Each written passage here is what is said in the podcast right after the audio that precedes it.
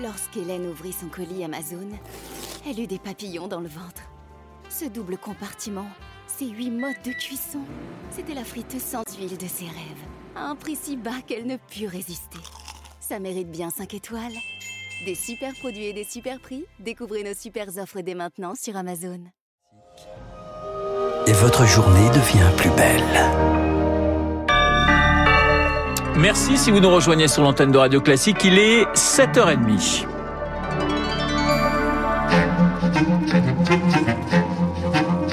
7h, 9h, la matinale de Radio Classique avec Renaud Blanc. Et le journal de 7h30 nous est présenté par Charles Bonner. Bonjour Charles. Bonjour Renaud, bonjour à tous. À la une ce matin, le pass sanitaire entre en vigueur cette semaine, mais divise la société. 114 000 manifestants, 136 rassemblements partout en France ce samedi, selon les chiffres du ministère de l'Intérieur. Et dans les cortèges, l'inquiétude face à une atteinte aux libertés, mais également de nombreuses références à la Seconde Guerre mondiale. Le pass sanitaire, renommé pass nazitaire, et des étoiles jaunes arborées sur le torse une comparaison avec celle que portaient les Juifs sous le régime nazi, une analogie dénoncée notamment par Joseph Schwartz. Il est l'un des derniers rescapés de la rafle du Veldiv en 1942. Vous ne pouvez pas vous imaginer à quel point j'ai été touché. Les larmes me sont venues. Je l'ai porté l'étoile, moi. Je sais ce que c'est, je l'ai dans ma chair encore. Je crois que c'est le devoir de tous, le devoir de tous nos concitoyens, de se lever, de ne pas laisser passer cette vague outrancière, antisémite, raciste qui rôde. Je crois que c'est un devoir primordial Joseph Schwartz hier lors de la journée nationale à la mémoire des victimes des crimes racistes et antisémites de l'État français, 77 euh, ans donc après la rafle du Veldiv. Malgré cette contestation, le contexte sanitaire pousse le gouvernement à prendre des mesures. Plus de 12 500 contaminations recensées hier. Euh, c'est un record pour un dimanche depuis la mi-mai. Euh, de quoi faire craindre une hausse des hospitalisations dans les semaines à venir où 891 malades sont toujours en réanimation. Le variant Delta continue sa percée. Dans les Pyrénées-Orientales, le taux taux d'incidence explose, 300 cas pour 100 000 habitants. Le port du masque de nouveau obligatoire dans les rues, pas sur la plage. Les bars, les restaurants ferment à 23 heures. Une décision que regrette Brice Sanac, le président de l'UMI dans les Pyrénées-Orientales, le syndicat de la profession. Il pointe notamment la responsabilité de certains de ses collègues très en colère une certaine frange de restaurateurs, de bars, de clubs de plage qui n'ont pas respecté le protocole, qui ne l'ont pas mis en application et je suis très en colère contre les services de l'État qui n'ont pas donné les moyens à notre euh, police de venir contrôler et de venir réprimander ceux qui ne respectaient pas les règles. Aujourd'hui, on paye le dérapage d'une minorité et c'est la majorité qui paye. Je vois une suite d'été en fait qui va bien se passer. À partir du 1er août, vraisemblablement, nous aurons le pass sanitaire dans nos restaurants et devra être appliqué et devra être contrôlé par les services de l'État. L'avenir se fera avec le pass sanitaire. Brice Sanac de l'Union des métiers et industries de l'hôtellerie. L'avenir se fera donc avec le pass sanitaire, vous l'entendiez.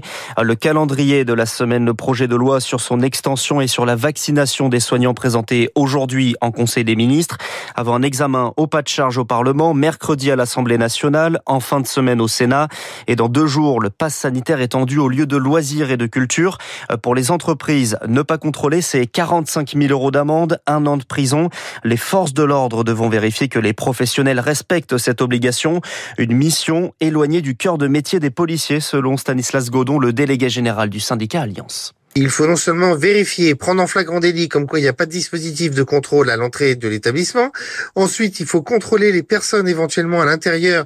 Donc ça veut dire que les vérifications, on les fait comment? Ça veut dire qu'il faut avoir des accès numériques et pouvoir flasher notamment les QR codes des passes sanitaires. Pour l'instant, les policiers ne peuvent pas le faire puisque, je le rappelle, les policiers n'ont pas le droit d'utiliser leur smartphone personnel à des fins professionnelles. Enfin, il y a à peu près 200 000 restaurants-bars en France. Est-ce que vous pensez aujourd'hui que les policiers sont en mesure de contrôler la totalité de ces établissements, c'est tout simplement impossible. Non seulement c'est une usine à gaz, mais en termes d'équation, c'est impossible à faire. Stanislas Godon du syndicat Alliance Gérald Darmanin demande de la fermeté au préfet. Il souhaite des fermetures administratives pour les établissements laxistes. Par ailleurs, les contrôles aux frontières renforcés, tests négatifs de moins de 24 heures obligatoires pour les voyageurs non vaccinés en provenance du Royaume-Uni, de l'Espagne, du Portugal, de Chypre, de la Grèce et des Pays-Bas.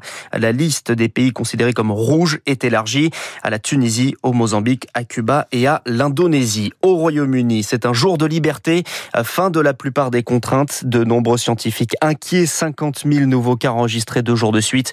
Le Premier ministre Boris Johnson est qu'à contact, il est placé à l'isolement. Vous écoutez Radio Classique, il est 7h34 en France. Charles, les hôpitaux se vident de leurs malades et de leur personnel. Avec les vacances, certains services sont fermés, d'autres en mode dégradé.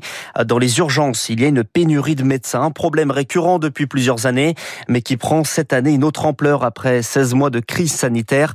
Pour les autorités sanitaires, c'est la crainte d'un été tendu, Émilie Vallès. C'est du jamais vu dans la Sarthe. Face au manque d'effectifs, l'Agence régionale de santé a dû prendre des décisions difficiles pour assurer la sécurité des patients.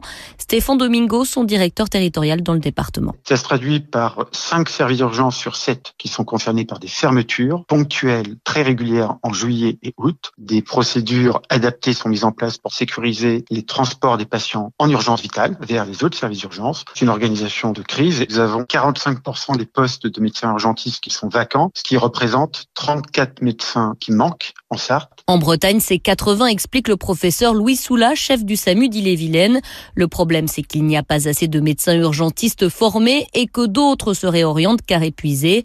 Pour autant, hors de question de refuser des vacances cette année pour ce chef des urgences de Rennes. On a aussi une usure euh, des équipes parce qu'on a quand même passé 18 mois euh, à être en tension très forte avec une forte mobilisation et il nous semble euh, impératif de pouvoir donner un temps de congé à tout le monde. Les autres années, on arrivait à combler des plages non pourvues en tirant un petit peu sur ses ressources. Là, je pense qu'on est au, au seuil de rupture. Et pas possible non plus de s'appuyer sur des intérimaires. Les hôpitaux ont beaucoup de mal à en trouver cet été après une année où ils ont été fortement mobilisés. Le reportage d'Émilie Vallès. Dans le reste de l'actualité, la fin de deux pratiques d'élevage décriées. Le broyage des poussins et la castration des porcelets est bientôt interdit en France, annonce ce matin de Julien de Normandie, le ministre de l'Agriculture, dans une interview aux Parisiens.